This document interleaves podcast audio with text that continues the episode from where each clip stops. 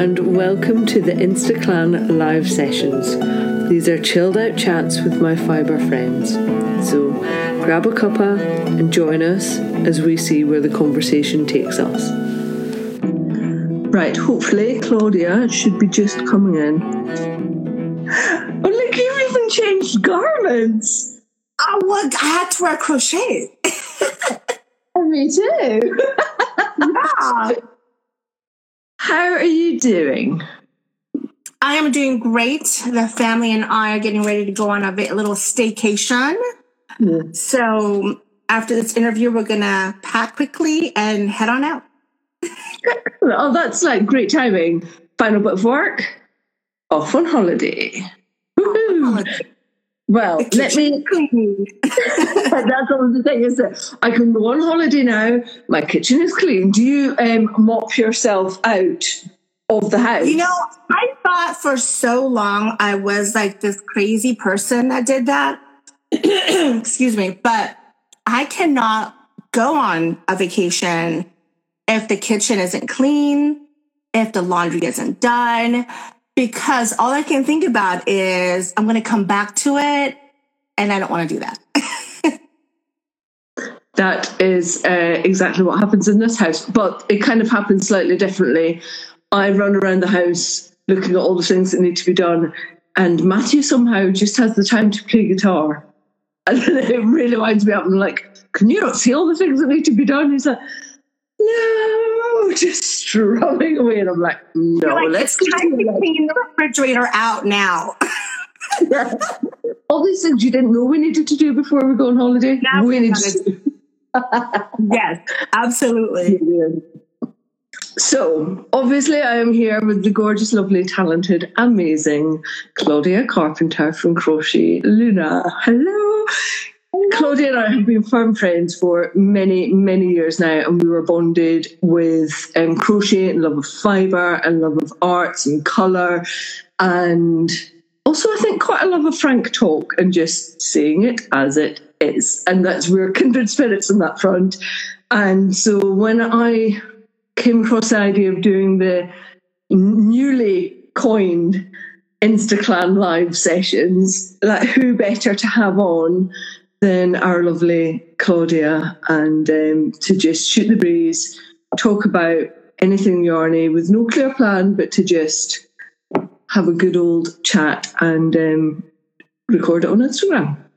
I hope everyone's got a project. I hope everybody's working on something. I hope that I just, you know, I just finished my my cardigan, so I'm now I have pattern and yarn for the next project, which is I, I'm calling it like a palate cleanser because sometimes sometimes when you work on a project for so long, you don't want to stop crocheting, but you don't want to dive into anything too complicated. And so I did the math yesterday, and it took me six months to finish it.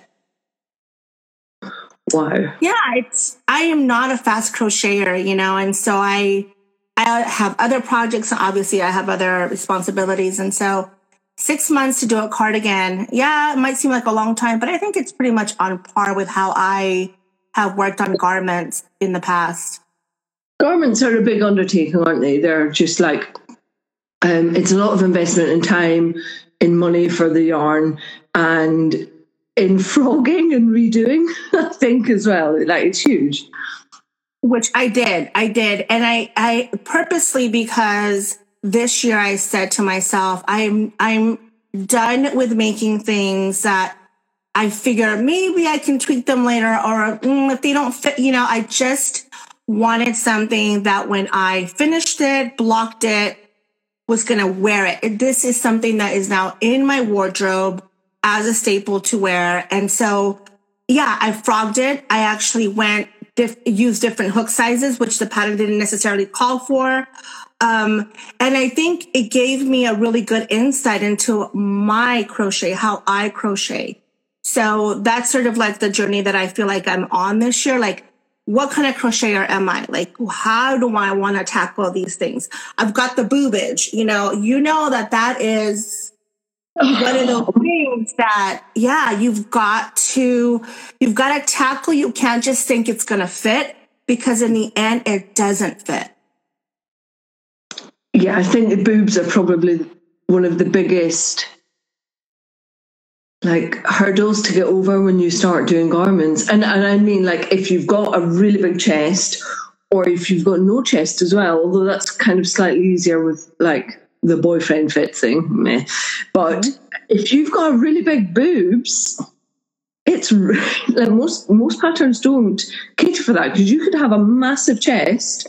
I'm like use my answer. You could have a massive chest and like no waist, no hips, and a lot of patterns just don't cater for that type of body shape. I don't think you can hit all of the things. You would the pattern would be 120 pages, you know, and it's like you just have to. I think with experience, you can you can make those tweaks even if it's just going up hook size in a certain area of the garment. I think just those things are sort of like, you know, it's easier just to make two flat panels and seam them up and say I have a top and I have one of those. And there's there's a place in every wardrobe for that. But if you want something a little bit more fitted or that just looks a little bit different, like you're saying, like I have big boobs, I have big hips, but I have friends who've got the boobage, but they're skinny minis at the bottom. So how do you tackle that? Yep, it's quite difficult. And as somebody who's um, hopefully about to start doing garment designing for crochet and knitwear, like the boob issue is one that I am um, excited and really dreading because I want it's something I want to be able to tackle um, within patterns. But we'll, we'll see how that goes. I'm going to ask you some quick fire questions so that people who may not know you can get a little um, a little flavour of Claudia. So, number one, what was the last song that you purposefully played? Like you searched out that song and you pressed play because you had to hear that song right then. Nicki Minaj's Barbie Tingz, Barbie Tingz. Okay. I don't know what I expect. I, I sing that song in the car because obviously, you know, it's got some X rated parts, but I like rap.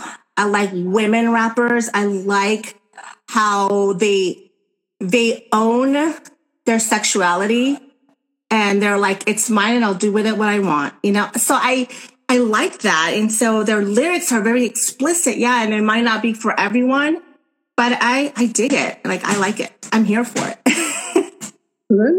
Good. Um, we're going to yarn now. Favorite yarn blend? Um, right now it's the merino alpaca. I like that. I don't particularly like 100% merino. I mean, 100% alpaca because unless because you're not going to make a garment with this.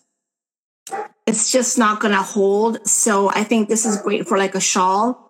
Um, I like alpaca, but I don't necessarily like it as 100% alpaca, to be honest with you. I, I think I like touching it and feeling it more than I like working with it 100%. But once you start mixing different percentages of merino with the alpaca, it's a game changer. Yeah. And the twist, obviously. The twist is very important, as we know. um, what was the last pattern that you bought? Uh, the last pattern that I bought was for some slippers um, by, um, I don't have it here. I um I meet every Wednesday morning with my cousin Evelyn. I taught her how to crochet. For many years, I would crochet things. Can you make me this? Can you make me that? Sure. And I would make it. And I made this beautiful hat for her daughter that was based on a Russian pattern. So you can't find really the pattern. You can find someone who kind of translated the pattern. And I said to her, this is the last thing I'm going to make. I'm going to teach you how to crochet because now you can make all the things. And so she's become this amazing crocheter that does incredible lace work. Um, and so we meet on Wednesdays at a Starbucks and we just crochet. And so we both kind of finished the project and we said, let's just work on something simple for the both of us. And she found a little slipper pattern um, that we're working on. That does it feel satisfying that you've taught her to crochet and that she's she's leveling up and leveling up? massively rewarding to see her not she doesn't crochet what I crochet, you know, but she tends to go to the lace, very complicated stuff. And um I love it. I really love that she's taken something that I love and it's become something that she loves as well. Yep. That shared interest is really special. I think when you've got somebody that you love and you have that bonded thing is lovely. Yes, because I haven't really been able to teach my children. Like my children have no interest in it. Um, really, aside from her, she there's no one in the family that's really. Well, I lie. I lie. I on Brandon's side, my husband's side, his sister does crochet, and then um, his niece crochets as well. I gave them a massive stash of cro- of yarn because I destashed a bunch, like massive, and I'm like, take it, take it. So, um, you've been going through quite a massive destash, so haven't you? Not just yarn, but like I saw earlier, you were destashing books, but you kept the French book because you're going to relearn how to speak French, which is. Yes, I had my first tutoring session with uh, my French tutor, um, Pascal, in Paris. And uh, it was funny because she's like, I crochet too. And I was like, wait a minute. She goes, I think I know you. I was like, what? She's like, and I gave her my name. She goes, I've seen your videos. And I was like, oh my God. And she was like, oh my God. And we just like were bonding about this. And because I, I do speak some French and I understand actually a lot of French, um, the way we are doing the sessions is I said, you know, I really just want to focus on being able to converse about fiber and crochet and knitting uh, very comfortably in French. And so she played me a video of, of a festival in France that took place that was about sewing and knitting and yarn. And we discussed it. So the, the experience was amazing because I said, you know, even though people speak very fast, I do pick up parts of it and I can put it together. And when it comes to a yarn festival, yeah, I think I know what they're talking about, right? Um, but we're going, she's going to teach me how to say different terms, different stitches in French. Um, and so I, I'm just, I'm just so happy about doing that. And you know, I'm impulsive, I'm impulsive. So oh, I, I was going, I am very impulsive. yes. So I'm going through my books and I have a huge library of, um, French books, dictionaries and things like that. And I'm like, I'm just going to go find a tutor right now. Somebody's out there, to, you know, that wants to talk and just speak. I don't need to really learn how to conjugate things. I just want to learn how, you know, just get my brain in that French mode. And I found her. And as you're looking at the different pictures of tutors, I saw her face and I'm like, I think she's the one. And when she's like, I crochet too. And I'm like, the universe has brought us together, Pascal. she is your new French bestie. Yes, yes, yes. Um, what colors are you drawn to at the moment? Right now, it's yellows and earth tones. Yeah. Yeah. I, I, we, you and I had a conversation a couple weeks ago, and I said I had all this hot pink in my stash that I just gave away. I was in a hot pink mode, and um, funny enough, you recognize this? I do. Crisscross. Crisscross. This is my travel shawl. This thing goes with me everywhere. And the, I had a whole massive stash of this kind of pink. And I'm just like, I think I'm done. I think I'm done with that. And when people always ask, you know, what's your favorite color? And I always say, I really, I really don't have a favorite color. I just kind of have color modes that I go in and out of. Are they influenced by the seasons at all? No. They're mostly influenced by um, things that I see in art, uh, things that I'm picking up on, read book covers, things like that, magazines, just visual things that stimulate me. Yeah. Yeah. Excellent. Thank you for that. And my last quick fire, which can't really be a quick fire because it's a very open ended question. Um, what do you love about crochet? What do I? I'm going to take a minute to think about it. Well, you can take a minute and we'll we can um, we can dance back to it. Well, it encompasses so many of the things that I love. I'm a visual artist. I've been a painter all my life. Um, there came a point where I had to put the paint away because I like to work in oils and there's turpentine and there's all kinds of, you know, chemicals. And I had the kids were so small. and so I was doing watercolor for a long time because I also love watercolor, but I, I just felt like I couldn't leave things out because of the children. And I went through probably like a year to a year and a half of feeling really frustrated, but I couldn't put my finger on it. Like I was like, there's something not, something off about the way I'm living right now that I didn't, I don't like. And at the same time, my daughter was turning like five and I went back to thinking, I want to crochet. I want to, I've always wa- wanted to crochet. I've carried crochet in my soul since I was born, literally. That's the way I feel because I have throughout my life always had the memories of crocheting my great grandmother and that hook and that yarn in hand, those crocheted curtains in our house, the doilies. So even though I could not crochet and I tried, I tried many times, I've felt like I carried it in my soul. So it's, it's something that's very personal to me. And so I finally said, you know what? I'm, I'm going to do it. I want to make her something. I want to make my, my kid something. And I found a book and I found YouTube. And so when we did the pre interview today, I said, I had a little surprise for you. This is the very first thing I ever crocheted to finish, from start to finish. This is a scarf that I made my daughter when she was five. It's just made out of a cheap acrylic and I put some little flower buttons. And as I was looking for some stuff, I, you know, decluttering, right? You're finding all this stuff. I found this and it's really special to me because this was a journey of 40 plus years to try and get to this point. And then after this, it was like, there's no stopping me. So crochet for me brought me back to a point where I could express myself creatively.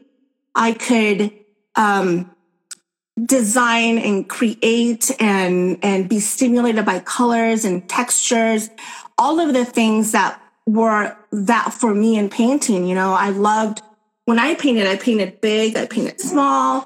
Um, I painted with texture. I love to build, you know, thick brushstrokes. Like Lucian Freud is one of my favorite painters because when you look at his paintings, you see the brushstrokes. It's not, they're not trying to be hidden. Um, and so for me, crochet just encompasses everything that's creative and everything that I love. And so, and with it comes its frustrations, right? Because when people say, oh, crochet is so great and relaxing. Yes, but with it comes um, a level of frustration, right? That uh, I think a lot of people don't talk about because you can, I've thrown patterns against the wall. I've thrown, you know, half finished objects in, against the wall going, I'm not going to do this. This is ridiculous. Right. So there's this vitality. There's this reality. There's this thing that just for me is, is encompassed in crochet. Yeah. I don't know. That's the long answer. that's, um, like that's the answer I would expect you to give. I would expect it to be linked back to art and being um, creative. Um, and I, I'm amazed. The scarf that you made your daughter looks so neat and colourful and lovely. And that was your first thing that you crocheted. Yeah, this is it. Um, and I'm guessing that's not going to be decluttered. That is staying. Oh, go back into a treasure box somewhere and uh, and be kept. Yeah, because you know how many people have that first piece. You know, I, am not a lot, and people wish. A lot of people say, "Oh, I wish I had that first piece." And then, like I said, it's nothing really special. It's just cheap acrylic yarn, but it I it took me like 40 years to get to this point. and it's really special because your daughter wore it and you made it for her. And those mm-hmm. handmade mm-hmm. things are always more special than like mass-produced shop bought. Always, every time. So you've had a real shift change this year, haven't you? You were ops manager, um, operations manager with Lady Dye Yarns. You stopped doing that towards the beginning of this year. What is um, what's fresh for you? Like what what are you up to and what are you planning? Because I know you. There's stuff going on. There is stuff. Um, I've had an idea for a couple of years that's been brewing in my in my head, and I was finally, I had the mental clarity and time to really think about how to develop this idea. And um, it's about providing the crochet community a new way of experiencing patterns that basically uh, include the three elements that are, are important to me, which are art, crochet, and reading, because I love to read. I don't physically read books, but I listen to books. And I've always done that. Um, uh, right now, I just started a 38 hour uh, biography on Stalin. Okay, but that's coming off the heels of um, I joined a women sci- women of science fiction book club, and we read a book called uh, Termination Shock, which was awesome. I just had a discussion about that uh, a couple weeks ago. It was amazing. Um, and so reading has always been a big part of what what I do. I have to I have to read. Like it's like it's not even like a choice, right? You have to read. Um, and so I'm working on this really extensive project that I am looking to launch in September, and I will be dropping more hints about it. Um, but it's tech, basically, I want crocheters to experience patterns in a new way, in a different way. And so that that's what I'm working on. Excellent. So we'll hear more about that towards the end of the summer? Yes, absolutely. Yeah. Um, Naughty Crush is asking um, what the name of the sci-fi fiction group is. Um, it's Women of Science Fiction. I know who you are lady. So I will send you a link. Anybody who wants the link to that group, I will be posting more about it because she's very intentional in that she would like uh, more BIPOC participation in the group. The next book that we're going to read is by a Japanese author. Um, don't remember quite the name of it, but she's um, being very inclusive in who she's, uh, the books that we're reading. It's only one book a quarter for this year, so it's very it's very doable, basically. Excellent. And can we also talk a little bit about your Z Twist yarn? Because that's another little side hustle you have have and had going on. What's um what's happening with this? So that's one of the patterns we'll be used um, we'll be using that yarn. And um, one of the things that I think I would love to get out there for people to understand is that when you buy yarn, the machines that create that yarn are set up a certain way. They're calibrated, they're set up a certain way. In order for a Z twist yarn to be made, those machines essentially have to be reversed, you know, the gears, everything, because the twist on commercial yarns are 99.9% of yarns is an S twist. Anybody can grab, look at your yarn. If you've got yarn in your hand right now, you can see that the twist is an S twist. And our yarn, Luna yarns and Z twist yarns have what's called a Z twist. Why that's important is that if you're a right-handed crocheter and you are crocheting with yarn that you've bought, you're essentially undoing that twist. With a Z twist yarn, you're tightening up the, that, that twist. And so the stitch definition is so much better and there's like this bounciness to the to the object that you're creating that I, I have not had that experience with other yarns. Um, I work with a mill in San Diego, and so I will be talking to them later on in the summer about the next order of of yarn because there's there's really no one in this country that's doing it. There, there are no mills really doing it. What it does mean is if you're a left-hander, then most of the commercial yarns on the marketplace are amazing for you because you're adding more twist into your stitch. So your stitch definition that really pops out. Um, but if you're right-handed, the Z twist really makes a difference. Yep. And it's beautiful. So it's lovely to hear that you've got plans, but also that um, the production is local to you, which I know is important. You know that that makes my heart beat a little faster when people yes, know. I, I can go. I can go pet the alpacas. You know, I can. As a matter of fact, uh, was it a year, two years ago, pre-pandemic? You know, when when it's time to shear them, um, they had asked me to go and help out, and then I got bronchitis that weekend. I was so sick and I couldn't go. But yes, I can, you can go help them during that time. Um, they've got the crias, you know, the baby alpaca. Oh, they're so cute. They're, they're so cute.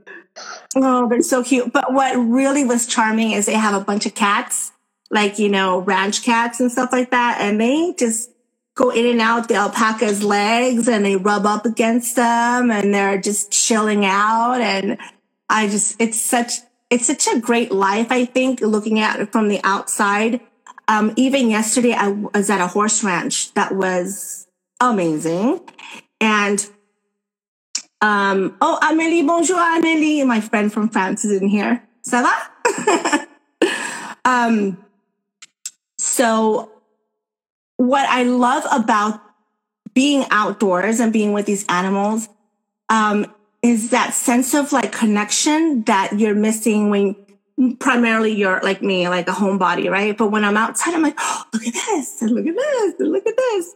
Um, and I don't do a lot of traveling and I don't really, I'm not like a hiker.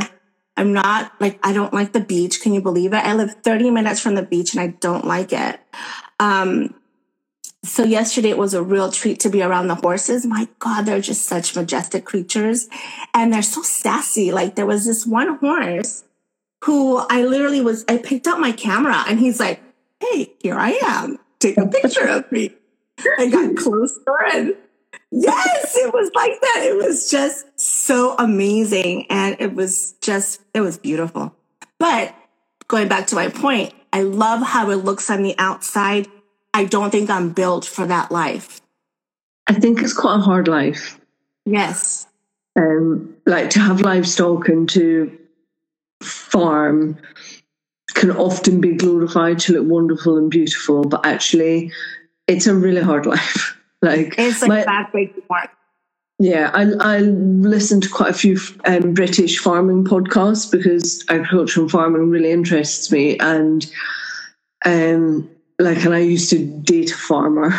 so I know how many hours go in. Like I, I grew up in rural Scotland. I know how many hours go in. I can see it. We've got fields at the back of us and at the front of us and in the summer it's it's they work all the hours and the tractors are going and they've got big floodlights on because they're just trying to keep in time with the season um, and it's the you know you have the season of animals as well and i think it's just a really intense but really rewarding life you you have cows in the back, right? Yeah, we have. Um, they, they haven't arrived this year yet, but we have bullocks that come to the back of the field. I'm quite glad they haven't arrived yet because we need to fix the gate so they can't get into the garden. We've got a table pushed up against it at the moment, but they're due like any day week now, and I'm, I'm I keep on looking out. I'm like, where are the boys? I, I, I, love it. I love looking at them, and I even said to him yesterday, "Would you ever have sheep?" He goes, "No, I wouldn't have sheep." Because it's just a massive horse farm and what he what they do his wife is actually the one that that runs it is people board their horses in the, on their property so.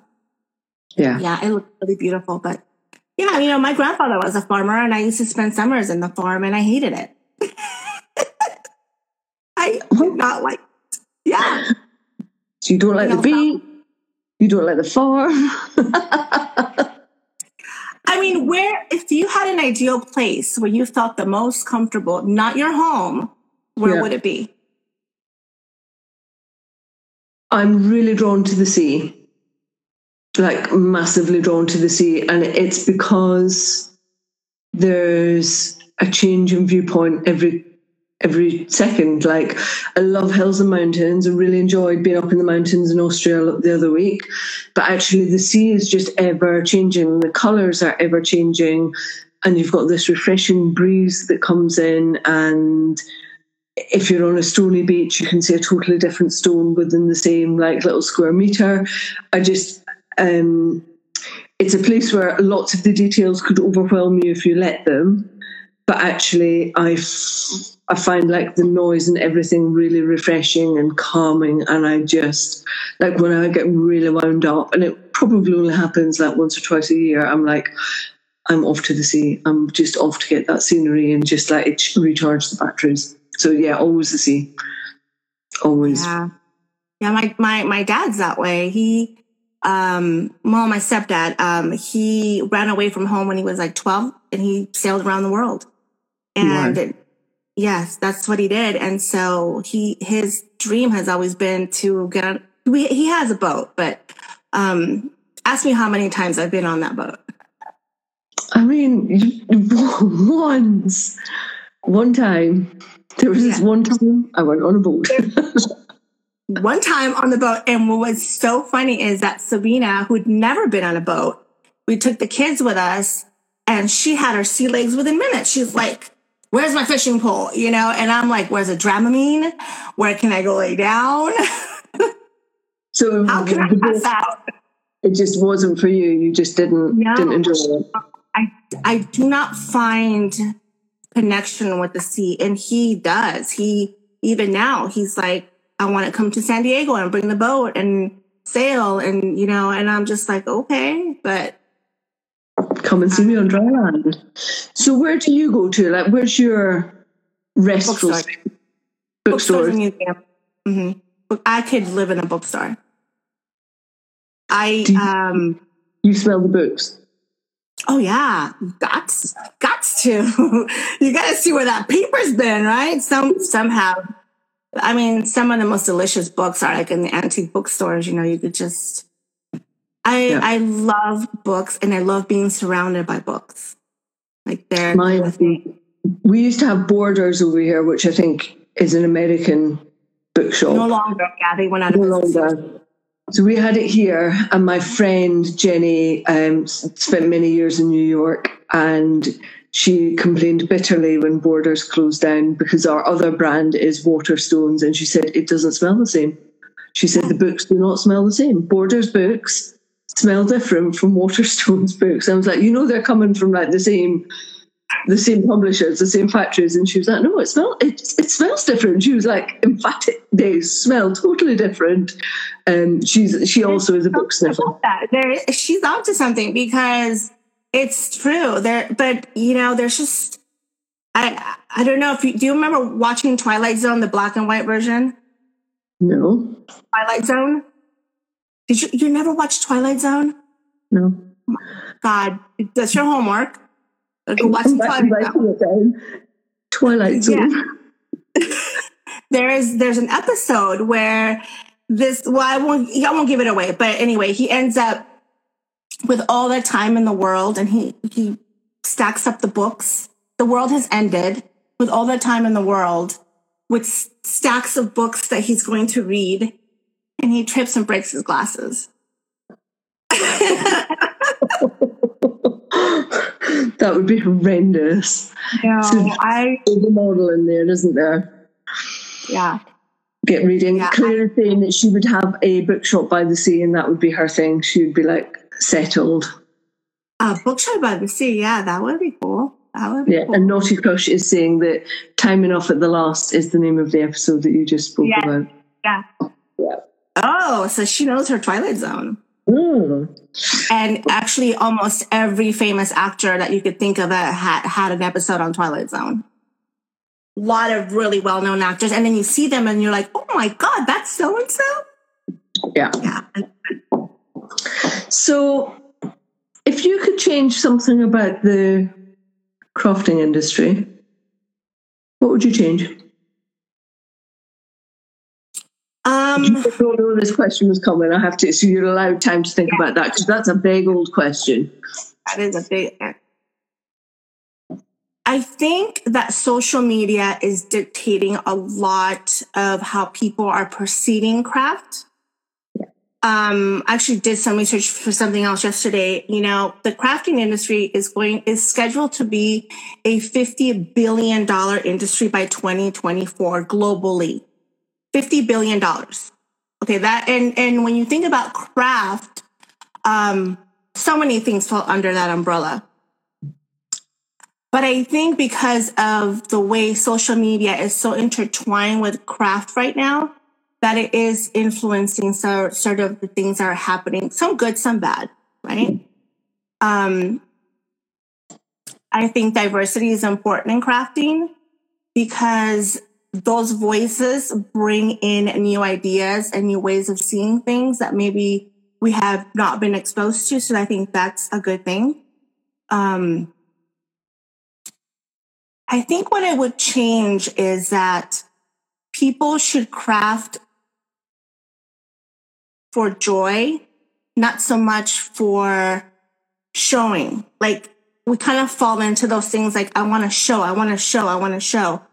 Um, and that's why I don't mind that it took me six months to crochet a cardigan. Um, so I think that it kind of makes you want to craft faster. Like, I can make this pattern in two weeks. I can post that picture. I can talk about it.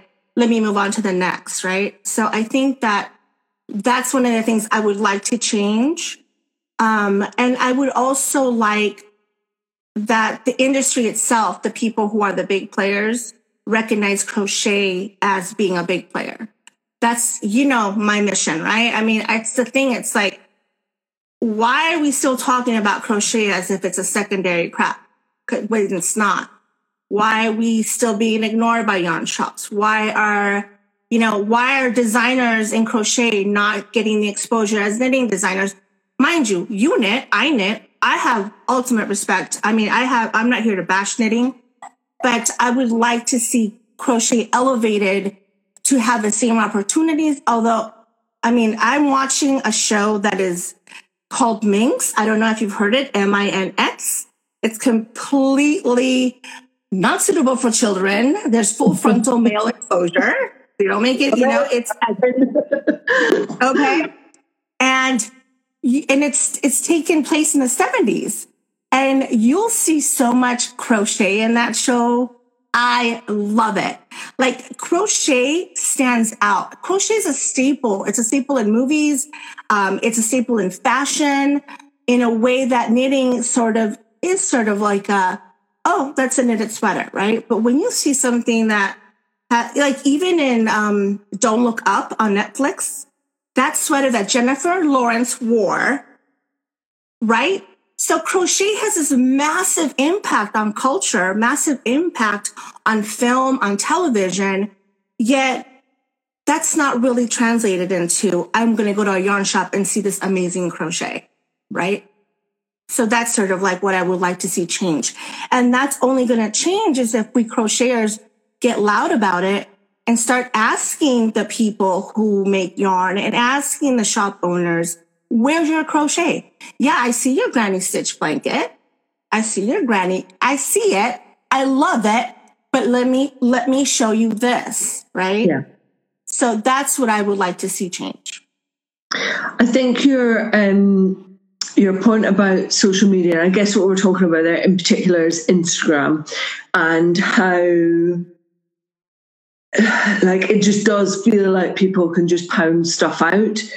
Um, and I think some of that is because um, of the way that some designers can work, that they are working so far in advance that it just looks like they are like, here's a pattern, here's a pattern, here's a pattern and it's really not like that. You and I both um, know that to be the case, but it does also put on a, like a certain amount of pressure to have like the most beautiful grid, the most beautiful, and I fall under that pressure all the time, and it's quite it's quite a weight to to bear down on you. And I'm not like I guess talking about it is a really good first step for trying to get over it, and um, like slowing it down, taking it back to its roots.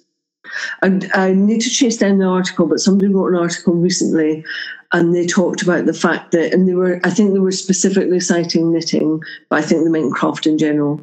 And they were saying that um, craft is in danger of becoming fast fashion. And I really oh, need yeah. to go back true because it's, it's it's what you're speaking to. It's this idea that there's a, this little hamster wheel of making, and actually maybe the joy is in the slowing down and the enjoying the stitching, and not pushing on to the next and the next and the next. But I'm not sure, given that you're talking about the size of the industry and it, you've been, you know, multi-billion pounds, how those two things connect because there's now like a commercial force pushing new patterns, new yarn, new, new, new, and then how how do those things kind of connect but disconnect enough that it's not fast fashion that what we're doing isn't fast fashion? Yes. I think that we just become programmed by that thinking oh what's the new pattern? What's the newest pattern? What's the newest pattern? Um, when you look when you look at your ravelry library or your pattern library how many patterns are sitting in that library? I was discussing this Yeah, yeah. Like, I want to make it, but you never get to make it because that pattern's three years old, and like now it's like just been sitting there, and and so I am really trying to be in the moment because I, I do like new patterns that come out but I'm also revisiting. Like I've actually this last week, I went through all of my Inside Crochet magazines because I get them digitally. It's great because you can print the patterns out. And I went through all the ones that I've had for the last two years, and I'm like, wow, that's a great pattern. Wow, mm-hmm. that's a great pattern. That's a great pattern. And so it's like, why didn't I see this before? Like, you know, because you're just flipping through the magazine going, ah, next, you know? And so now I'm, I sat with a lot of those issues, great articles, really informative articles, um, beautiful recipes, you know, yarn lines. It's, there's, it's almost like I wish magazines didn't come out every month. You know what I mean? It was almost like, let me sit with this issue for a couple of months and let me sit with it.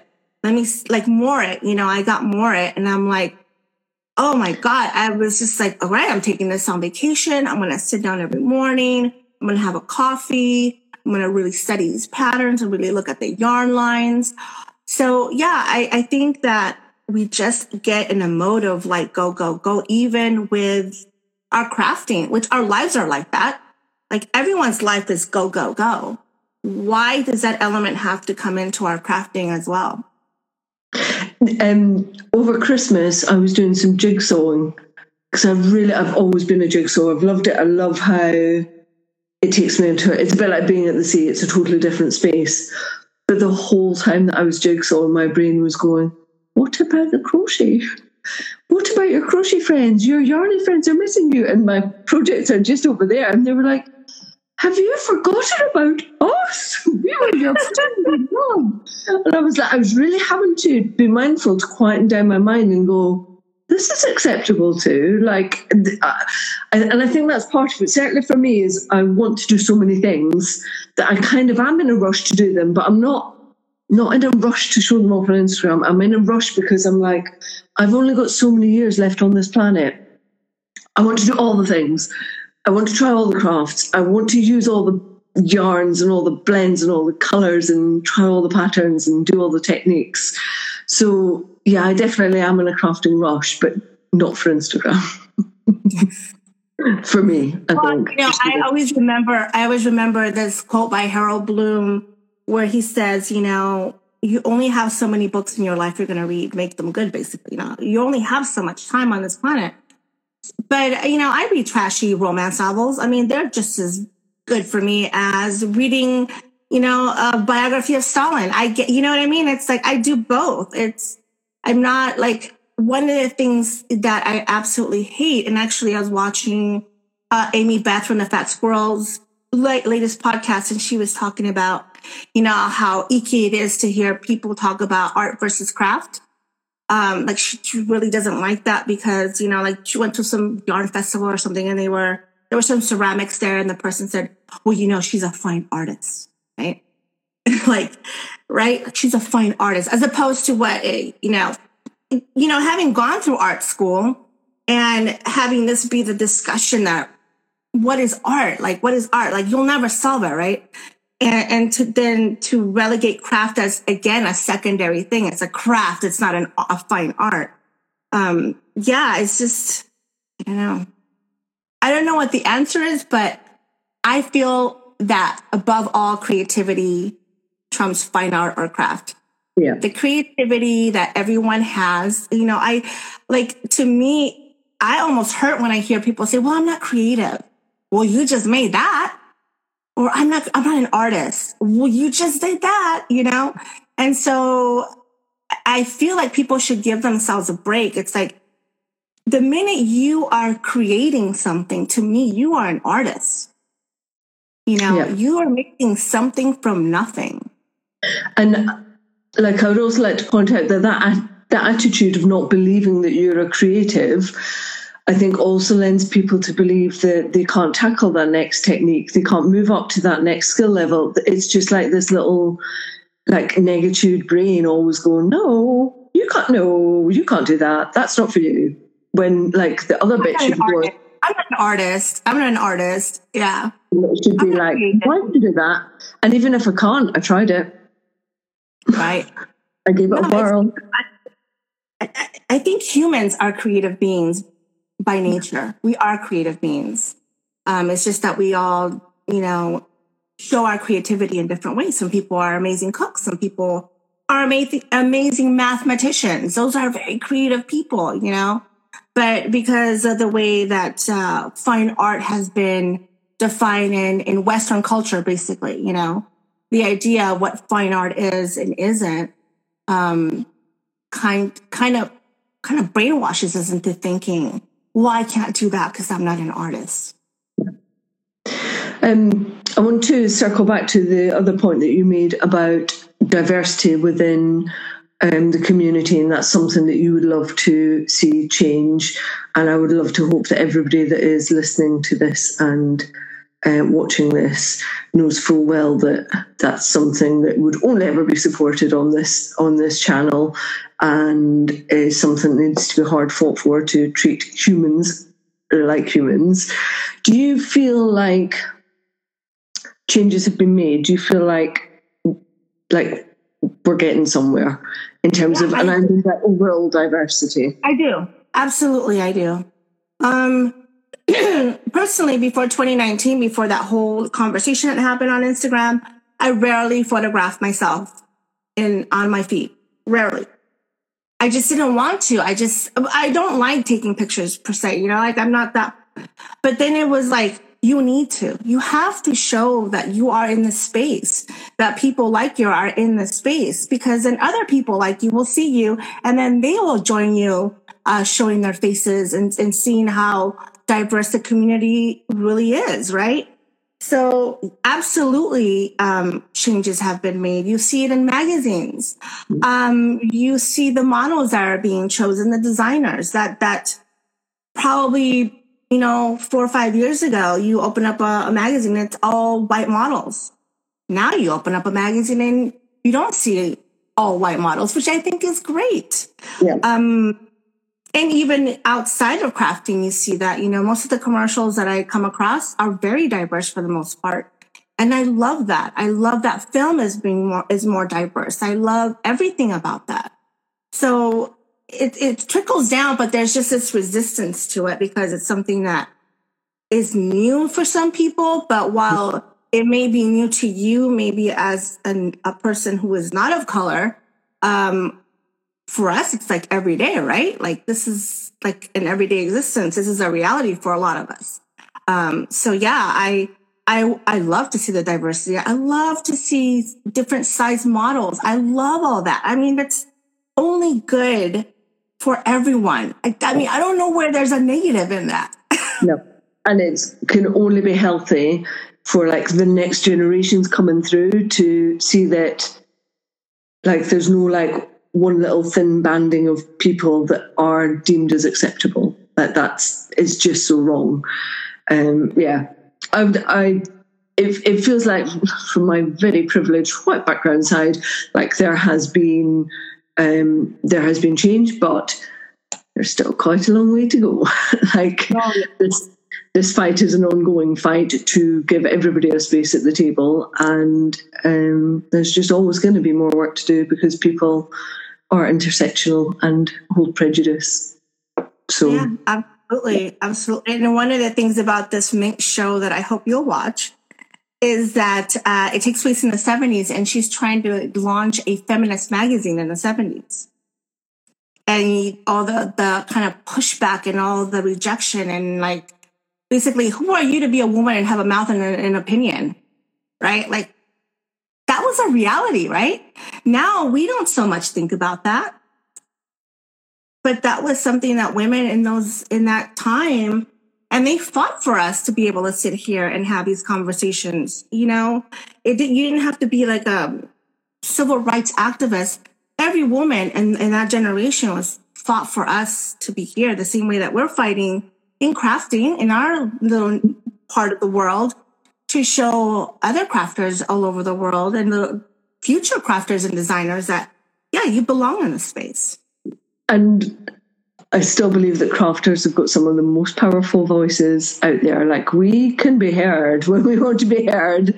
We can be heard. We know how to make noise, and it's. I mean, I think amazing to see who's picked up on it worldwide and been like, Yeah. "Oh, but they're just." And this is the point where they will use knitters, but they'll be like, "This bunch of knitters," and you're like, "Oh yeah." Yeah, like the knitting.com debacle. Yeah. You saw that, right? Or like, hold my needles. right? Stuff to say.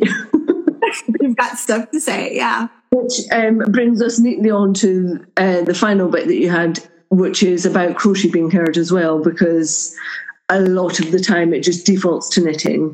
And um, like we need to be asking those questions, like, where's your crochet? And what I think one of the most positive ways that I've done it of late is if I'm in a yarn shop and they say, What are you going to make with that? Then I'll say, I'm going to make a crocheted whatever with this. And I will just like push the point that it's crocheted because otherwise the default is that you are um, like a knitter and that's it that's what you're going to do. And i also feel sorry for the weavers and the spinners because they just also like we think we've got it bad. Try being a weaver. Like there's always something yeah. But that voice really needs to be amplified about crochet. Like i still get it. I know you still get it. And it just i and like i stand in these situations and i'm like are you are you are you serious? You you're still just aiming all of your stuff at knitters really? You don't want my money?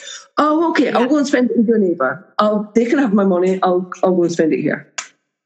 I will say that though, I I think that publications like Moorit are key to that because when I went to my yarn shop, one of the yarn shops that I do go down here in San Diego, and I said, Have you heard of Moorit? And she's like, No, I haven't.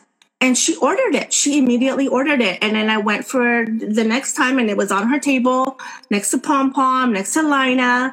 Like, yeah.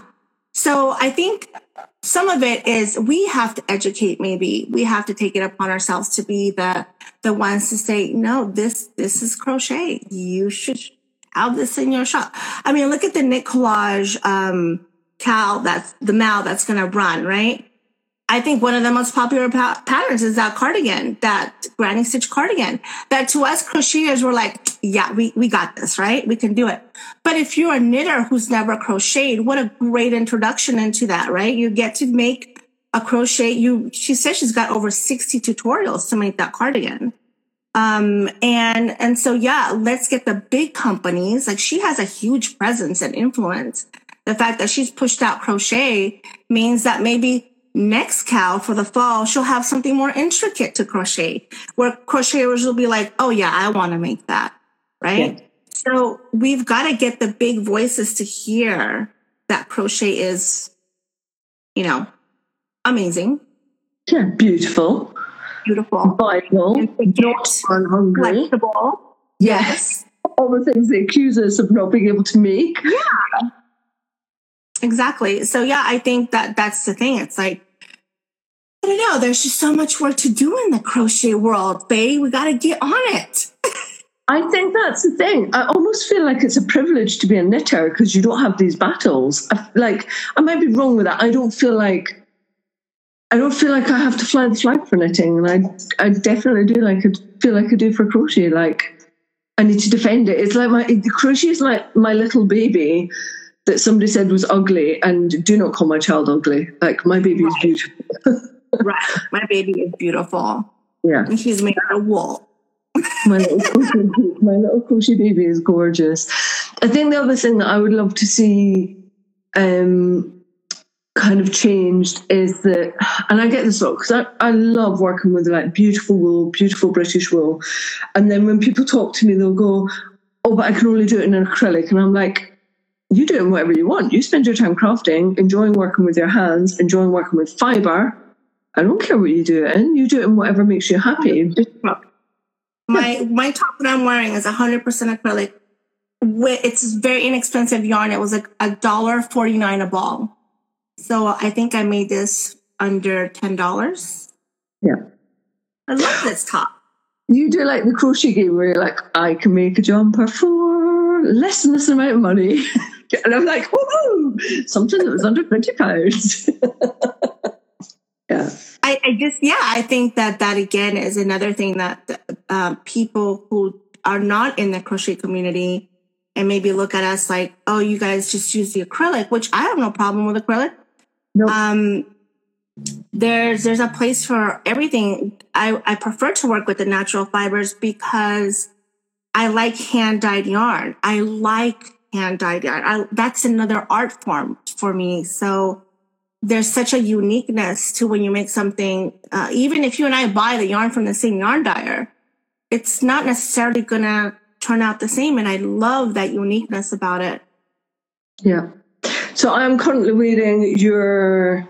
You made you you made this pattern as a shawl. I obviously had to change it to a cowl because I have to fiddle, and this is your Encanto mm-hmm. wrap stroke cowl.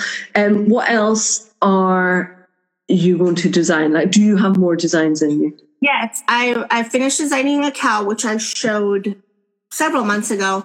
And then this weekend, as a matter of fact, because I'm going on this holiday, I'll be starting to design on the shawl for this project that I'm working on. So, um, yeah, so I'll be designing a shawl. I have another, like, I have designs actually. They're just not written down. Like, I've got the notes. I've made, I've made the things. Um, but I just haven't had the, the, the time to do it. Okay. Yeah. Like there's you, never like, enough seen amount of designs that if people knew the number, they would. Have you said the number? No. I said it on the podcast and then I found more. So I, I think I said it was 25 and then I found more and it's actually 39. It's disgusting amount of design. But it's time. It's a as we were speaking to earlier. It's a lot of time to get a design out. It's not this really fast hamster wheel. It's really quite involved to get that done. Sorry, that was a cat coming in. We're going to be cut off very shortly. I want to make sure that you have the most amazing holiday and really enjoy yourself and relax. Thank you for having me on. I'm so excited about these chats. I look forward. I look so forward to all the people you're going to interview because it's going to be amazing. That's one final question then. Who who do you who do you think I should interview? Who else? Well, I've always wanted you to interview Haley because she is up north, what past the whatever parallel, and yep. I want I like I want to know everything about what she does, where she how she gets her yarn, how she cooks, everything. I just, I'm fascinated with extreme climates. I would not live there because you know. she has very little daylight and sunshine in summertime. But that is a yeah. very interesting um, yeah. suggestion, and I know she has a fascinating life. Yeah, I'm a busybody, and I want to know what everybody's doing.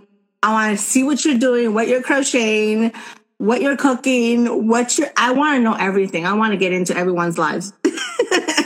we will make that happen as long as Haley is up for it. We will make that happen. Thank you so much, my lovely friend, for coming and being the first person for this and making it so easy and joyful. It's been really delightful to spend a bit of time with you. Have the most yeah. amazing holiday. And Have a great weekend. Have a great week. Will do. Thank you, Trina. It's been great to listen to us both. Thanks, Trina. Thank you, everybody, for coming and being part of it. I am waving. So is Claudia. bye bye.